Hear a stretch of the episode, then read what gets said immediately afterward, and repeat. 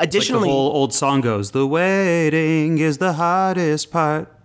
Exactly. Exactly. um, we have to have a song in every episode. I love it. Continue. No, you're totally fine. I like it. I like it. Got to keep the fun in.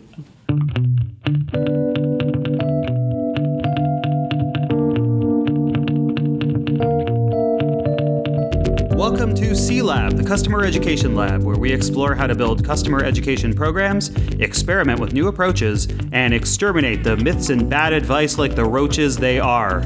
I'm Adam Avramescu. And I'm Dave Derington. And happy National Ride the Wind Day. Are you ready to ride the wind with us? Where did this one come from? This is just ride the wind. Yeah, um, maybe it's like hang gliding. Oh, okay. Hang gliding, kites. Or know, I had a kite yeah, or like uh, my grandpa made out of a potato sack. That literally lifted me off the ground. So there you go. That's Qualified. impressive. Okay, wait, yeah. Dave. I have I have a late breaking update. This observance commemorates the anniversary of the first human powered flight to win the Kremer Prize on August 23rd, 1977, when the Gossamer Condor II flew the first figure eight course specified by the Royal Aeronautical Society in Shafter, California. Cool. That's what we're celebrating. All right. How to observe it? Take to the air. Take to the air with certification. And in our last episode, Adam and I broke down the topic of certification, right? So we're hoping for this community, for our audience, and again, we're focused on customer education, startup, SaaS. We're a little earlier into the curve of building content. We want to make this relevant to those of you who are thinking about certification for the very first time, or maybe you've, you've seen it, you've heard it, know a little bit. We want to help you clear it up. So if you haven't listened to the last episode, and I believe that was episode 22, uh, check that out first. And today, what we're going to do is go a little further. So again, certifications can become a pillar of your customer education program, but they can also be really daunting. Now, now how? Let's say that again how do you go about thinking and building the right certification program for your business?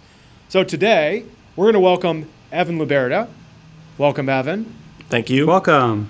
Uh, Evan, uh, I'll let you introduce yourself and give us a brief bio or a background on, on where you're uh, coming in from and how you got into this world of customer education.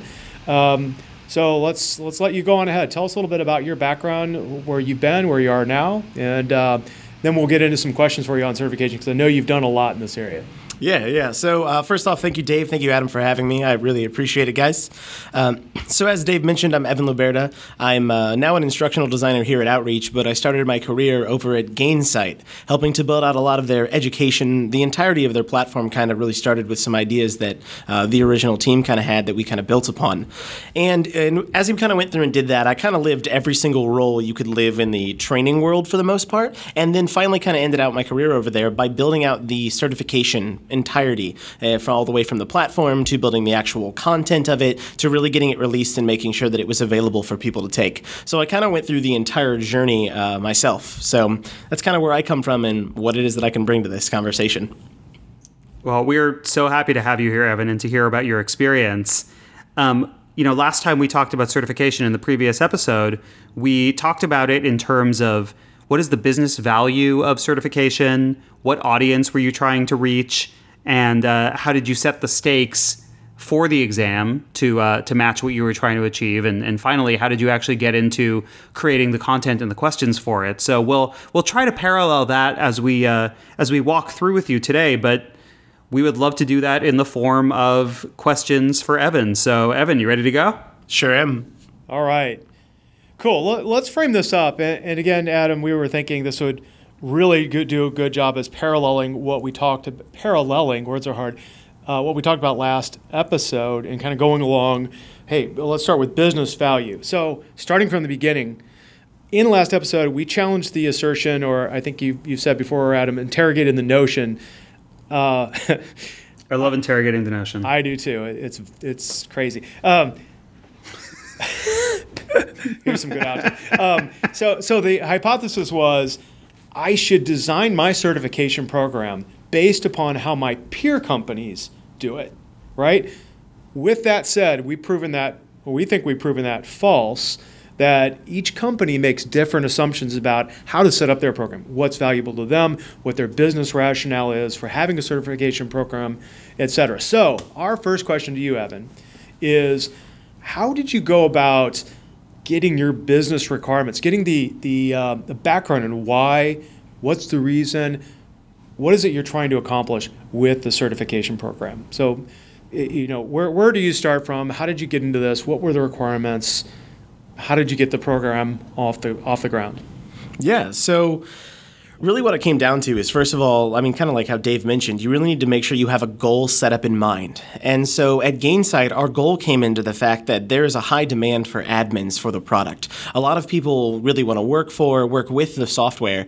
And the thing is that becoming an admin of Gainsight can sometimes be a bit of a daunting task. It can be a lot of work, but there's a good job market available for it. And a lot of the time, anytime you're working with any kind of certification, it's because an organization probably has something that you're going to want to work for. And you want to have a essentially something that proves you know what you're talking about and what you're doing.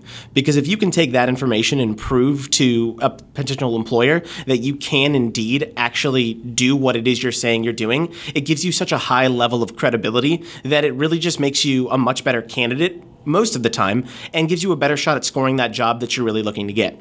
So basically, to wrap that all back to what I initially said, the whole concept of it was we needed to make sure that the people that said they were admins of our product could actually prove that they actually had that skill set that involved. And that was the initial kind of goal. And then from there, the idea kind of broadens into what does that mean? How many questions do you need to go through with this? What format are your questions going to be in? What kind of design for you going to do for your test? And I know we're going to talk about some of those things as we kind of go through today, so I won't jump into all of that right here at the beginning. But ultimately, it's that initial goal, that initial metric or idea that you have is what you can kind of build the entirety of the system around. So, question for you then on that is so was it the business leadership came to you and said, "Hey, Evan, we've got to solve this problem with admins." What what was the the ask from leadership for the certification program from the beginning? So, a lot of the times I have noticed that the ask is just get it. People just, I, I mean, it Just sounds. do this. That, yeah. That's what you were you're given. And And so a lot of the time it comes down to, you know, certification. Uh, I'd put it in quotes, but you can't see my hands. Certification is that thing that comes around that it's like when you have that, you've made it. Like you're on your way to IPO, you're on your way to being the best company there is. Like a certification is a mark of success in the industry of tech. And so a lot of companies look at certification as a we need it because we Everyone have else to is doing it? exactly. Like it's you know they don't want to be left out. It's fomo almost. You need to make sure that you have a certification so that you can say you're one of the big tech people that can do things. So people will approach the idea of like a certification is needed. I would argue that there are times in which a certification may not be necessarily needed for specific products.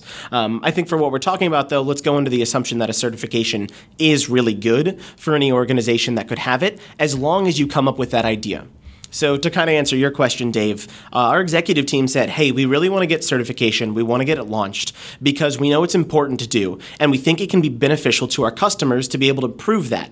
But how do we do that? Who do we do it for? And then me and the team essentially took that idea and said, well, you know, there's different users of almost every platform. Some platforms utilize SDRs and CSMs, all platforms utilize admins, but depending on the kind of software you're working with, you're going to have different roles that are working with it.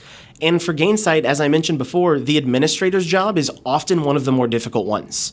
So because of that, we wanted to make sure that they had a way to prove they had those chops and those skills. Yeah. And so that's what led us to make the decision that our certification should be based off of that specific role. And other companies may find other ways to approach it, but that's what we found to be the most helpful was to assign it based around the idea of a specific role and specific skill set that's developed by having that role. very cool. Um, Adam, do you have any questions uh, for this tag team? Yeah, I guess you know, coming on the theme of of the business value of having an admin certification, I'm curious. Aside from being a, a you know a stamp of pride for admins who could quote unquote do it the right way, I like to make my air quotes verbally. We see them. Um, what, were there other metrics that um, your team was looking for when you were thinking about building the certification in terms of what needle you wanted to move in the business or for your customers? Um, so sorry to cut you off in there, but yes, there definitely were other metrics that we were looking at. Uh, outside of us just wanting to make sure that admins could prove they had the chops, we wanted to make sure that uh, adoptability kind of went up. As I mentioned, uh, for any of you that may have ever used Gainsight, Gainsight can be tricky to use on the administrative end. And if you're an admin that's working through everything and you're trying to, you know, make sure you're able to go and do those things, if you're a company that's bringing on a new software that's incredibly tricky, be it Gainsight, be it any other company that might exist, if you don't know how to correctly implement it, or if your implementation is going to take a long time, or you're going to run into issues along the road there, that's going to be a big concern.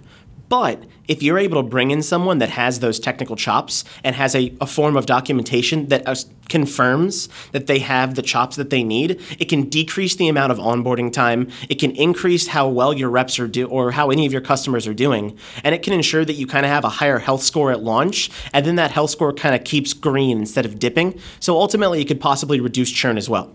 So that was kind of the initial idea of those are the other metrics that we could measure by making sure we had basically increased the successful administrator pool. I, I, love the idea of being able to look at when when an admin gets certified, what are the effects on on the health of their account throughout the life cycle. So you're, you're actually telling a really interesting story there about how a certified admin will benefit the account throughout the life cycle, which is cool.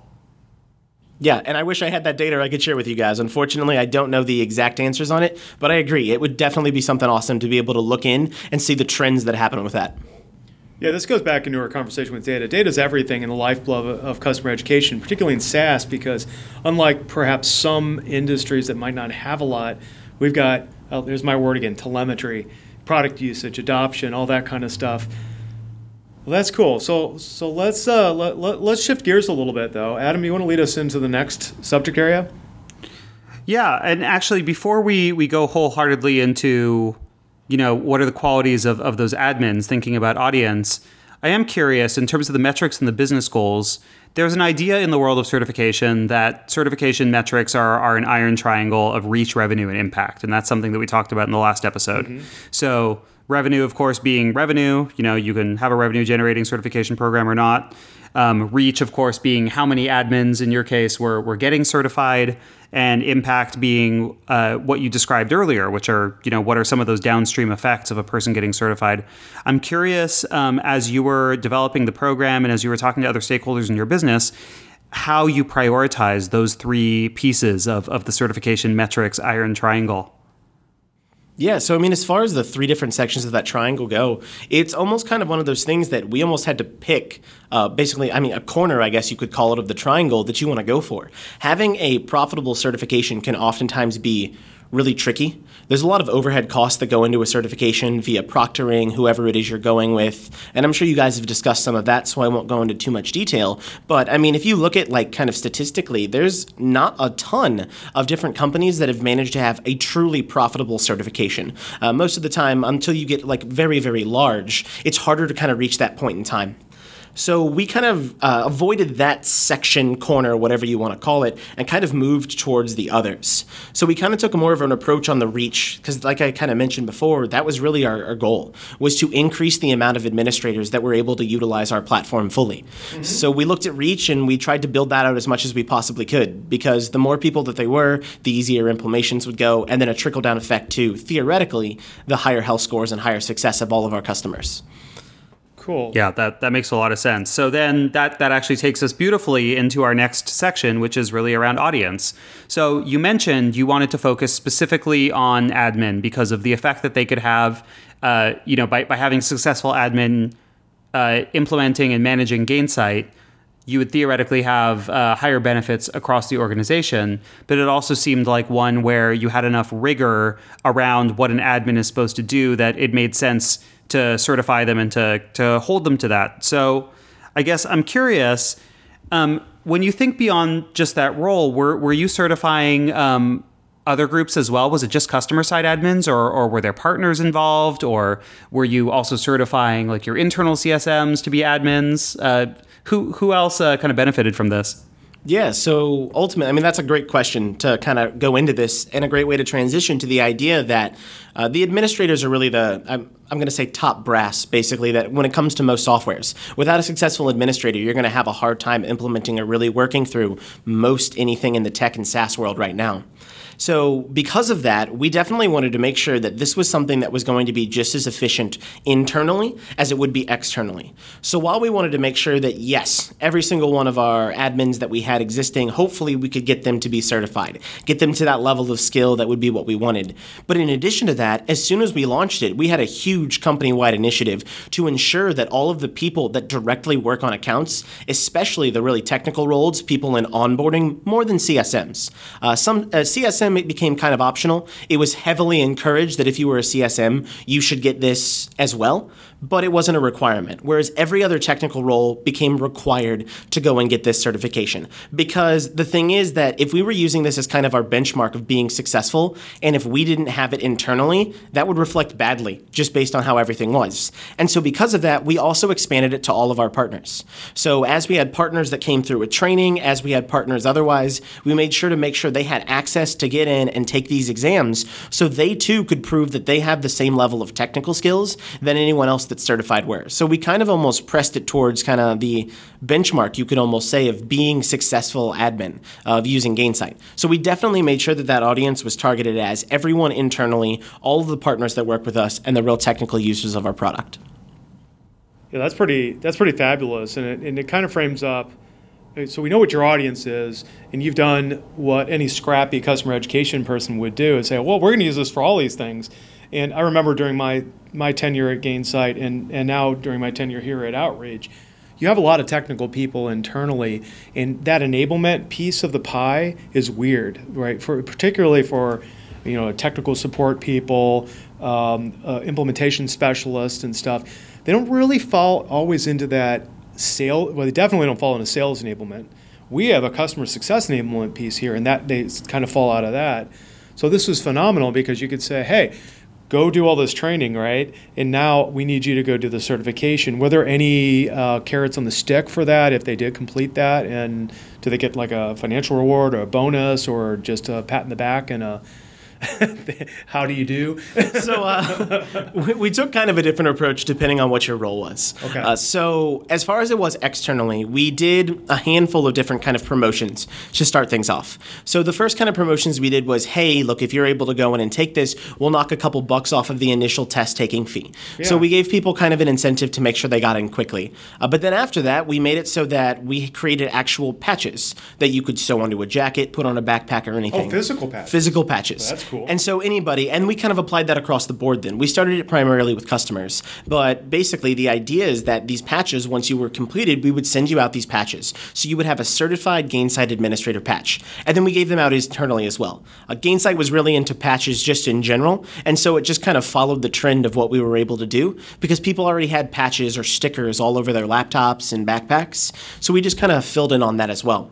Um, otherwise, though, partners were given the incentive of having this certification is going to kind of distinguish you mm-hmm. as a quote unquote preferred. The goal was to get all of our partners it, so there wasn't technically yeah, a smart. There's not technically a preferred partner, but the thing was that if I was choosing who it was I would rather work with as far as an implementation goes, and I had a choice between two partner firms, and one of these firms had every single person certified and the other didn't, I know what I would choose. Mm-hmm. And so there was kind of a leverage and a benefit for them within that. And then internally, it was it became bragging rights so quickly. It's uh, you'll find it amazing. It's customers care about pass or fail is what I found out quickly. It was did I pass? Did I fail? All right, I passed. Okay, I failed. What are the sections I could work on? And that was pretty much what I got. Every single internal person what was my score? What percentage did I get correctly? Like, oh, I'm the best. I'm the best. And then we had a person who got the highest score, and that person bragged to the rest of their team about how they had the higher score. And so someone else went to try and retake the certification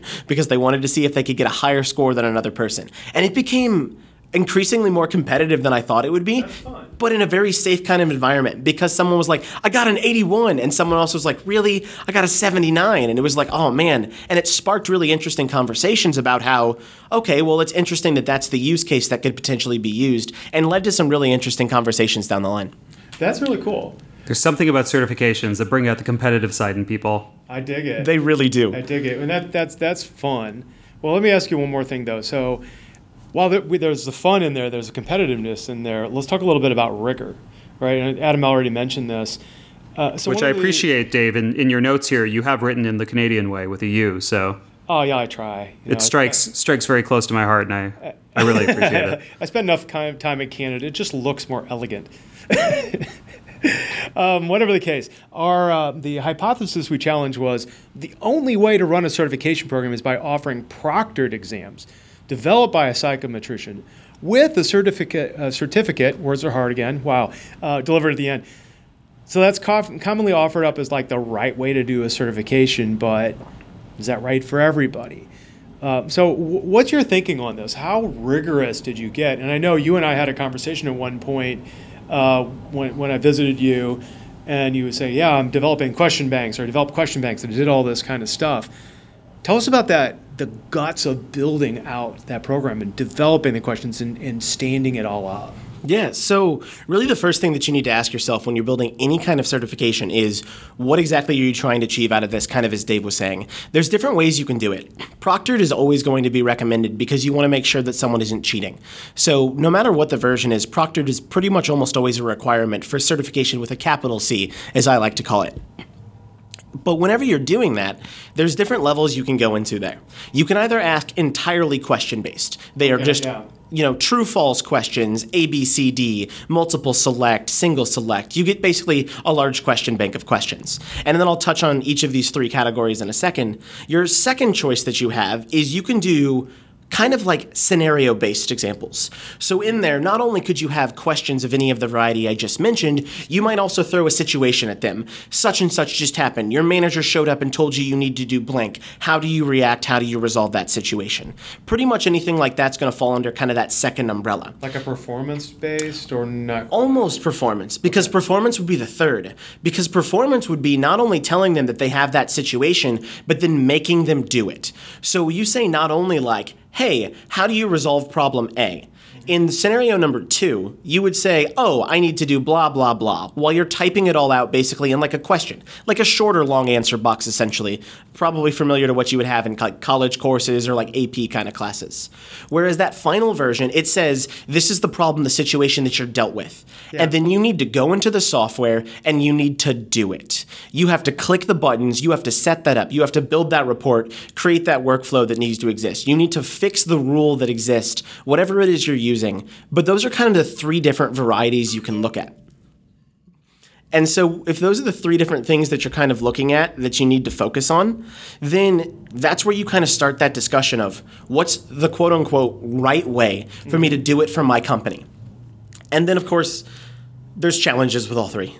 Yeah. Uh, Hey, Evan, one thing I'm thinking about as I hear you say that is I imagine some of our listeners out here might be saying, well, hey, if I want to certify my admins and I want to give them this very rigorous uh, scenario based or, or application based exam, but I have thousands of admins out there, how am I going to grade all of these, uh, you know, free free form long answer here's how i'd react questions? How do you handle that that inherent tension between uh, rigor and scale And that's actually uh, that's an excellent question and a great way to transition kind of to some of my next thoughts, which is immediately people go to that third scenario. The I want to make sure people are showing me they know exactly how to do it. Really? Like, did you do that? We did not. Okay. Because theoretically, it's the best way to prove what's going on. Not only am I saying I need you to do this, but then you are showing me you actually have the technical ability to go in and do those steps. But there's a lot of downsides, which kind of the second and third scenario. Because the first scenario of just asking questions, no free-form questions, can be graded instantaneously. There's that instantaneous gratification of what's going on. I'll touch more on that topic in a minute because I want to answer your question real quick, Adam. Because exactly what you said is one of the big complications with that. If I'm doing freeform or if I'm doing create stuff in there, who is scoring that? At that point in time, if you have thousands of admins, heck, even if you only have 50 people running through taking it in a month, that's 50 people, one person or a group of people have to grade. It becomes almost a job to make sure that you're checking in and doing that, unless you can come up with some kind of performance or some kind of way you can basically move through each of those different steps to achieve a quick way of grading it. And the thing is, I mean, everyone's taken an exam before. There is nothing worse than that waiting time. The did I pass? Did I fail? What did I miss on? And so that can add a lot of tension as well, I feel. Uh, like the whole old song goes the waiting is the hardest part Exactly. Exactly. Um, we have to have a song in every episode. I love it. Continue. No, you're totally fine. I like it. I like it. Got to keep the fun in. Um, but the other part that you really come and look at those is cost wise, and also whether or not it's scalable. Because, Adam, as you mentioned, if you have a thousand people in that third situation, first of all, how are they doing that? Are you asking mm-hmm. them to sign into their own instances of your software and work through things? And if you're asking them to do that, what are the security risks and challenges that are with that? If they do anything that exposes any of their customer data, not only are they probably in trouble, but you could be in a whole heap of trouble as well, as well as whatever third party is that's proctoring. You could get a lot of people in trouble for that. So you have to come up with some way you're able to stand up an instance for them almost.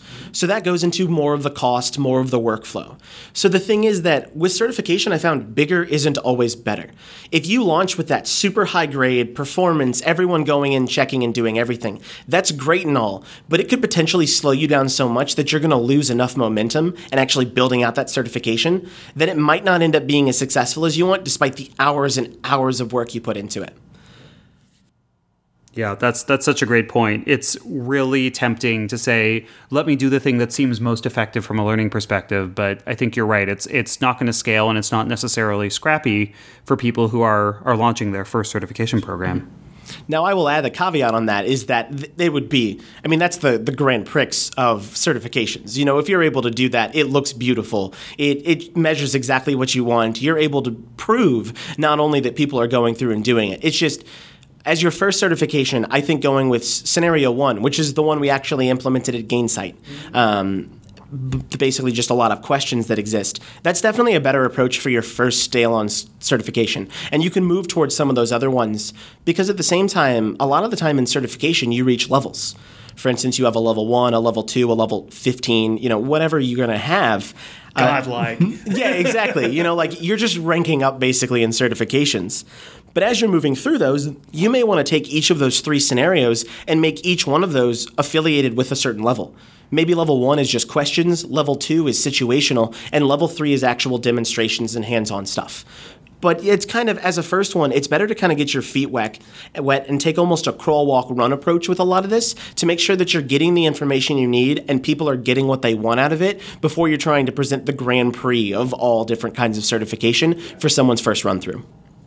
Yeah, I, I think that's really smart and really wise. One thing that you also mentioned earlier, and, and I think this is something that people will have to think about as they're implementing their certification program, is the, the actual software, the assessment software. So, you know, you, you can talk about specifically the ones you used or, or you can anonymize, but I'm just curious how you thought about that evaluation of getting the right software in place to serve uh, study guides and assessments and learning paths and all that good stuff. Yeah. So there's, you know, much like any kind of SaaS company that exists, there's a ton on the market that you might go with. Uh, depends on who you choose. One of the more popular ones, the one that Gainsight ended up using, and the one that Salesforce also uses, is Kryterion. And so I can speak to Kryterion because I have a lot of experience having worked with them. You essentially stand up more or less their own website, and you build out everything throughout the website to post it all in to make it so everything's going to be available. And not only do they have access globally, which is a huge perk to a lot of companies, especially especially as we look at having a more global industry. But in addition to all of that, they make it so not only can you take it online proctored, they have tons and tons of facilities throughout the whole world where if I prefer to sit in person and take an exam, I could go and do that instead. Yeah, cool. So it's really nice to have that versatility because ultimately taking a test is really pressure there's a lot of pressure that goes onto you. And being in an environment that can attempt to reduce pressure on you, whatever test taking environment works best for you, is super beneficial. So having the ability to say, like, oh, I want to sit on my couch with my computer, or saying, I really want to go to a facility where someone is standing by me and I need to be focused so the kids can't bother me halfway through this exam. You know, but having that choice is it, it's so powerful with something like this. Um, but yeah, that's that's who we ended up kind of going with, and that's. But I mean, are there others that you assessed and, and, looked at in that, that review process? Yeah, we looked at a handful of them. So I will say, uh, during the time that we were selecting a platform in which we could utilize all of the different proctoring, we were also selecting other platforms for use for the company. And I was involved in all of them. However, I was spearheading a different charge at that time. So, because I was more or less fully selecting a different product that was going to be used by the education team at that time, I was involved, but I was not heavily involved in the selection process. So, there were others we looked at, and ultimately our decision came down to a handful of them, but we kind of hit a crunch time for us personally. And what we ended up having to do was we had to pick whoever was going to be able to be not only efficient, but able to get us up and running by the deadline we had been given because we had a very tight window of time we were trying to execute on this. And of all the different final choices we had, Kryterion was the one that was able to get us staged the quickest out of anyone, which ultimately led to our selection of them. Uh, but if you have more time, there's lots of other options. And the other big part in selecting one of these different companies is that type of certification we were talking about you want to use. So if you want to do that Grand Prix of everything, the, the beautiful full everything, there's probably one of them that's going to be better for what you need. Kryterion offers all of them. So you can do any of them with them. But personally, we just use that first one, and Kryterion had us the quickest kind of time to value with that essentially. Yeah, I think it's also worth mentioning here that a lot of the the assessment platforms that exist, you know, some of them are kind of built more for for this use case, like an IT certification or a tech certification, and others that might be a little more Grand Prix are are built with either higher ed or professional associations in mind. So it, it could be that you are buying too much assessment platform for your need if you're doing a tech certification. Yeah, I was, I was going to ask about cost, and I and I know like it can get pricey. One other thing I wanted to mention in there before, uh, do you have numbers that the general ballpark numbers that you can share on on how much did it cost you guys? I don't have specific numbers. That was above my pay grade. Oh, above your pay grade. Cool. I do. Um, but I'm not going to share them directly. Let's just say that those high-end platforms are pretty pricey. I mean, they're they're uh, they're around about the cost of an FTE in a lot of cases. So, but the other end of it, there's another end of the spectrum and I don't know if you remember this, Evan. It was very early we started looking at certifications before I moved on.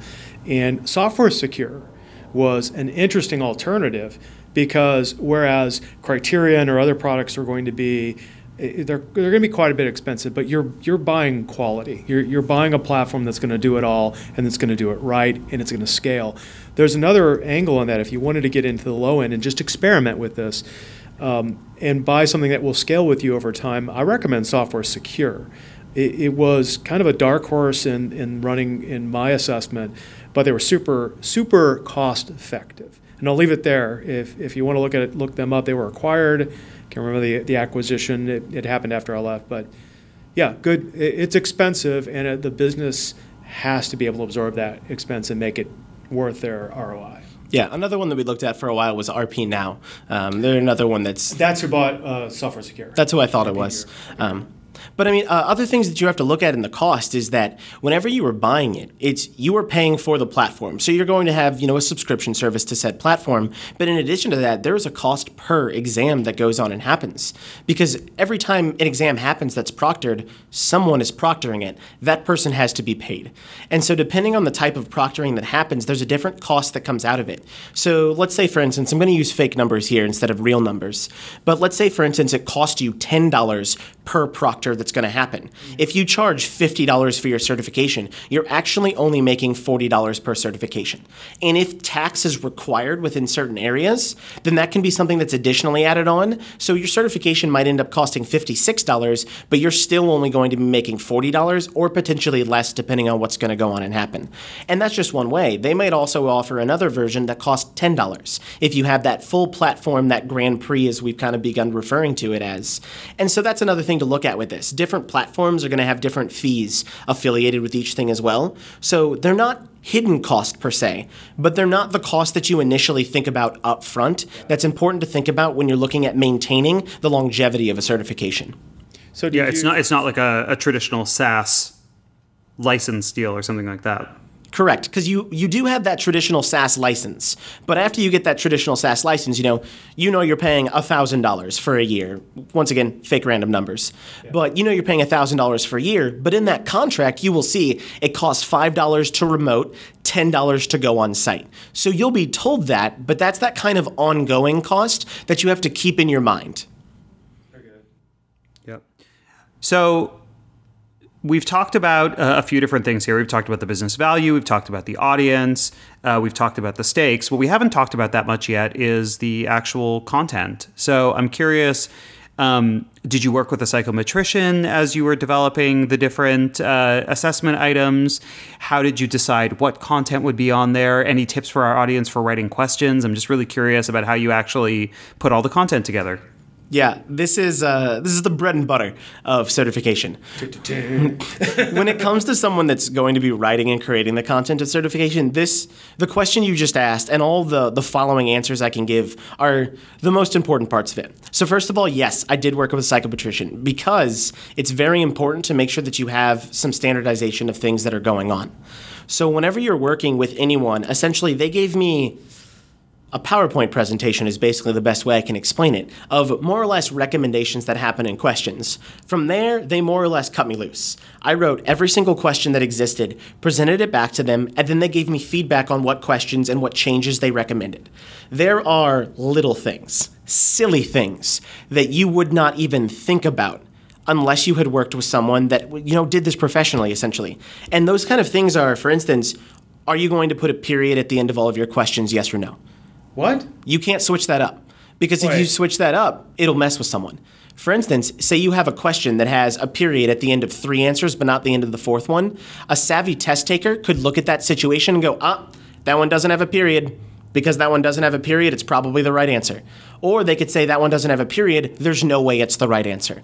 And your goal, anytime you're building out a question, is to remove, to get it as close to zero on the needle of a possibility of eliminating any question based on anything but pure knowledge of the product. But because of that, you need to standardize it through the entire exam. So if you choose to not put periods at the end of your questions, you don't have periods at the end of any of your questions. If you have a period at the end of one question, every single question needs to have a period on it. Another crazy one like that is length. Say, for instance, you have an answer that's eight words, and then you have an answer that's 12 words, and then an answer that's three words. Well, one of those things is not like the other. and so, once again, you're looking at a situation where someone's very easily going to go, the 12 word one is right. It's the most information available to me. And so, anytime you're looking at that situation, a savvy test taker could potentially pass your exam without actually having the qualifications you're trying to test for. And like I said, there's more, but those are just the first two that I can talk about, Basically, Those are the most absurd that you could There's- pull out of the air. they're definitely some of the crazier ones but there's there's other things such as capitalization you know depending on what you're capitalizing in a word if you capitalize a word one time you know once again it all comes down to standardization if you capitalize the words rule once in one answer every single time you type rule it needs to be capitalized or every single time it needs to be uncapitalized. You need to make sure that standardization is going on always and don't switch your punctuation. Don't make it a question mark at the end of a question an exclamation mark. Don't make it a anything else. You know you want to make sure that every single question looks as you know uniform military tight as it possibly can so no one can just be clever and find their way through a question. You're making me want to have a psychometrician on the show. It's- I'm- because this, it, it sounds so. So one of the things that that kind of makes me feel guilty in retrospect, and it shouldn't for anybody, is as you're building a customer education function, and you're hey, you're somebody from customer success. This happens all the time. Um, you come in, you start doing stuff. You say, "Oh, I need to have a pre-test and a post-test," and, and you're starting to go through all of the, you know, all the things that we know in instructional design. You're learning it, picking it up when it come to, comes to questions the first time through, I know I've written horrible, horrible questions uh, just based off of those kind of things. Um, but I don't really feel like I should feel bad about that because at, at first, you're just trying to get questions that help people remember things. But the level you're talking about, this is like pro, you know, pro athlete equivalent of um, somebody who's in customer ed writing just a basic question, right? Yeah, and that's that's ultimately the difference. It's you know like another thing is like jokes.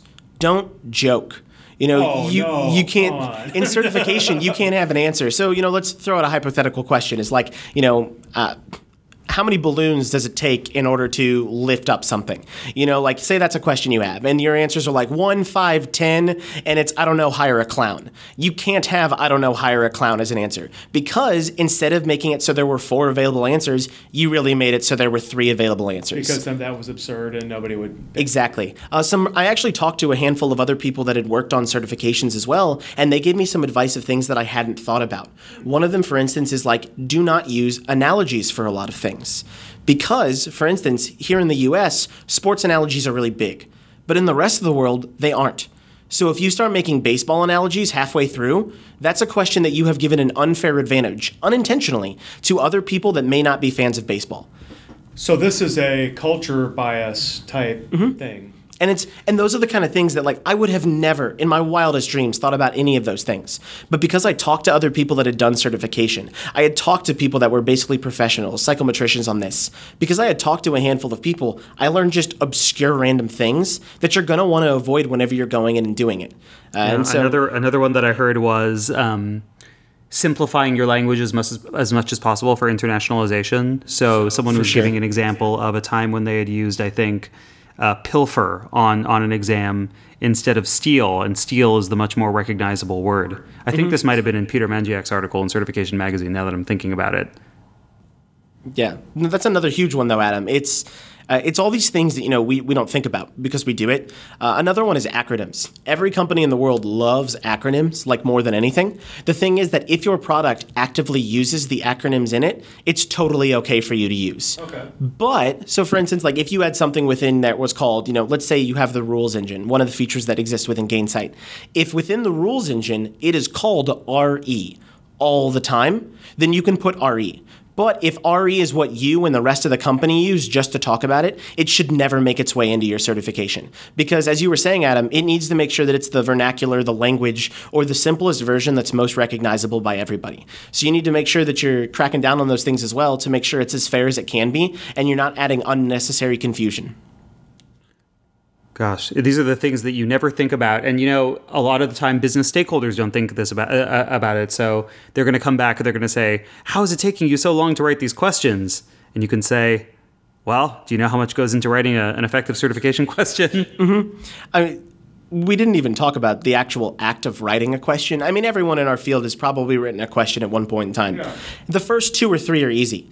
It is so hard to come up with wrong answers that don't seem wrong, especially when you're trying to do it at a level of which it's not ridiculous.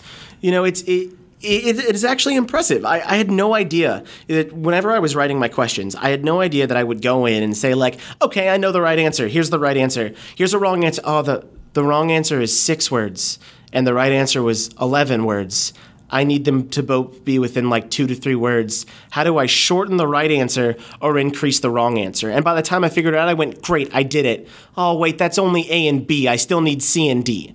Like, and that's the situation you look at for like every single question that goes into it. And that's why it can be such a huge overhaul. And I mean, like you said, Adam, it's, that's not the thing anyone thinks about. Someone thinks about write a question. How hard is it to write four answers for one question? And it's not hard to do that if I didn't have 50 different rules. Every single one of these questions had to have applied to it. Wow. So how long did it take you start to finish to get through the question bank part of this? Well, so a thing we didn't talk about is a question bank yet, and I'll touch on that briefly and then I'll answer your question, Dave. A question bank, it is recommended that you have a third more questions than what's actually in the exam. So, for instance, if you have an 80 question exam, you should have 120 questions that exist, and then they should rotate in. And that goes for security reasons. They should always display in a different order. If you want your answers to display in a different order as well, that's another level that's helpful. Because if someone goes through and goes number one, B, number two, C, and writes everything down some sneaky way that your proctors don't catch, if they pass that to all their other friends, then they're going to be able to go through and possibly do the same thing. So that's the thing you got to watch out for. And that's why having those rotating questions, the question banks all going, is super helpful. I I mentioned that we had a crunch time. And when I say a crunch time, I mean about as crunch time as you can get. I created 120 questions in about two and a half months. Good God. The recommendation is 20 questions a month. Wow. So yeah, It took you that long to sit down and rack your brain and well, yeah. The uh, after I talked to the psychometrician, they they told me how impressed they were that I had come up with 120 questions in roughly a month and a half, two month time, and that's when they told me they see 20 questions roughly a month. But to break that process down, that 20 questions a month is the person writing the questions writing them all. Then, after that person writing the question, after they've written them all, going through and having them all analyzed. After having 20 question analyzed, it's them going back and standardizing across all of them to make sure that the hard questions were made easier, the easier questions were made harder, to basically give you the same level of difficulty across everything that's going to exist. And so you kind of go through, you do that, and oftentimes you have to go through multiple different test cycles. Because if I know questions 1 through 10 were fine, but 10 through 20 weren't, if I have to fix 10 through 20, they have to go back to everyone. And everyone has to re say, ah, yes, 10 through 20 were great, or 10 through 20 aren't great. Um, and I mean, if you run into like getting sections of questions, so say you base your certification off of the different programs available within your software. Let's say you're focused on one section, two sections, and three sections. If section one is the hardest section of your software and it has a dozen questions and all of those questions are near impossible, that sucks. But then question group B, super easy. And you have a dozen questions that are all super easy. In the event that due to the randomization of the exams, I got all of the questions from section B and not all of the questions from section A, I received a significantly easier version of the exam than someone else may have. So even then, across all the different sections, you have to make sure once again there's that level of standardization of difficulty. I never, I, Adam, I don't know about you, but this is like mind blowing, eye opening kind of stuff that none of these things. I mean, I've, I've conceptualized like, okay, well, here's the basis, but all those things are the practitioner's view of what certification really involves, and it's hard. Mm-hmm. And this is if you want it done right. I mean, you could do it to a lesser capacity. High stakes. Exactly. High stakes. But I mean, if you're in the the large game SaaS world, if you're looking at global companies and such, then I think that if you're focusing on anything that isn't the the high stake game, then why are you throwing your hand in that certification hat? You're just going to have to go back and redo it, and oftentimes launching it right the first time is easier than relaunching it multiple times down the road. Sage advice. Okay. Well, do we have any other questions? Or, Evan, is there anything else that, that you want to share with the audience that we have on the line here? Again, our audience is largely people in customer success and customer education in general as an adjunct to that. What are the things might we need to know about if we go and embark on a journey to implement certification? Yeah, I mean, I could talk for hours about the stuff I've learned in the. You got two minutes. So. yeah, exactly. um, and but uh, in shortening it down in a couple of minutes, if I was to give any final words, you know, a final sign off of advice or anything like that, I would really just say take your time with it. It's ultimately it's if you rush through it, you're going to run into problems. Uh, it's it's not easy. Uh, understand that you're going to fail. You're going to fail a bunch of times. You're going to write 120 questions, and a third of those questions are going to be so poorly written or too easy or too hard that they've reached a point in time where it's probably easier to write 40 more questions than it is to fix those 40 that exist. But you just got to try. You just got to keep going back at it and don't look at it anytime you get a question wrong or someone tells you that this is a bad question. Don't look at it as a failure of yourself. Look at it as a way you can kind of continue to build on that. Now you have seen something that doesn't work. You need to go and find out another way. The last piece of advice I'll get is sample size groups. If you have, for instance, a team of five or 10 people, and you're like, all right, five or 10 people, evaluate these questions and tell me what they are. You need to make sure that one, they're covering either the exact group that you're targeting, or, and even in that situation, five or 10 is not enough you need to make sure you have more like 50 people that are taking these questions because you want to have a good sample size. A dozen people might happen to know something because it's, you know, tribal knowledge. Yeah. They happen to have that and other groups don't. So get a large sample size, make sure you take your time and make sure you tell leadership because they're going to crack down on why is this taking so long. Give them an example of one question you're working with, one thing you're doing. Tell them a few pieces of advice and ultimately when they say what can I do to help, say give me that SME resource. Give me those super super technical resources that know the product better than anyone else. Let me pick their brain for an hour about this topic, and I'll at least get an idea for questions that I want. Then I can take the next month, put the pen to paper, and turn the ideas they gave me and formulate that into world just world class questions. Fabulous. That is amazing. We're so happy to hear about your experience, and I think those are some really um, helpful pro tips for you know for someone who's just starting it's really hard to think about all of these things in advance. So amazing. And again, thank you for for coming on and sharing today, Evan. Yeah, appreciate you guys having me. All right, let's bring this on home. Okay. So Evan, again, this has been this has been great. These this is the kind of conversations we want to have on CELab. Those of you who are listening in, again, if you have expertise in, in this or another area and you want to talk about it, let us know. So, here we've had two episodes firsthand talking about certification and all the perils and excitement and strange things that you'll learn along the way. Uh, and with that, let's close out for today. If you want to learn more, uh, we have a podcast website, and that's at customer.education. You're going to find us on all the podcatchers, and I think our host has added a couple more. So, Once again on Twitter, I am at Dave Derington. I'm at Avramescu. And how about you, Evan? Twitters? I, I do have a Twitter. It's not exactly as professional as your guys's. Um, Oh, well, yeah, Mine, mine's yeah, mostly no, just like contest entries. I, I, I don't take it very uh, professionally. Yeah, see, no, I made one because all my friends do it, and I was like, oh well, I guess I have to make one. No, it's uh, at class of hacksaws. It's this. Class of Hacksaws. yeah, Okay. yeah. Spelling on that's difficult, so good luck. All right, if you're searching for Evan, or if you're uh, if you are a professional psychometrician who wants to come on our show and talk about your job, then we would love to have you as well. Um, but for now, thank you for listening. Special thanks to Alan Coda for our theme music. And if this helped you out, you can help us out by subscribing in your podcatcher of choice or leaving us a review on the Apple Podcasts, aka iTunes store. Those things really help expose our podcast to other people. And to our audience, thanks for joining us. Go out and educate, experiment, and find your people. Thanks, everybody. Thanks, guys.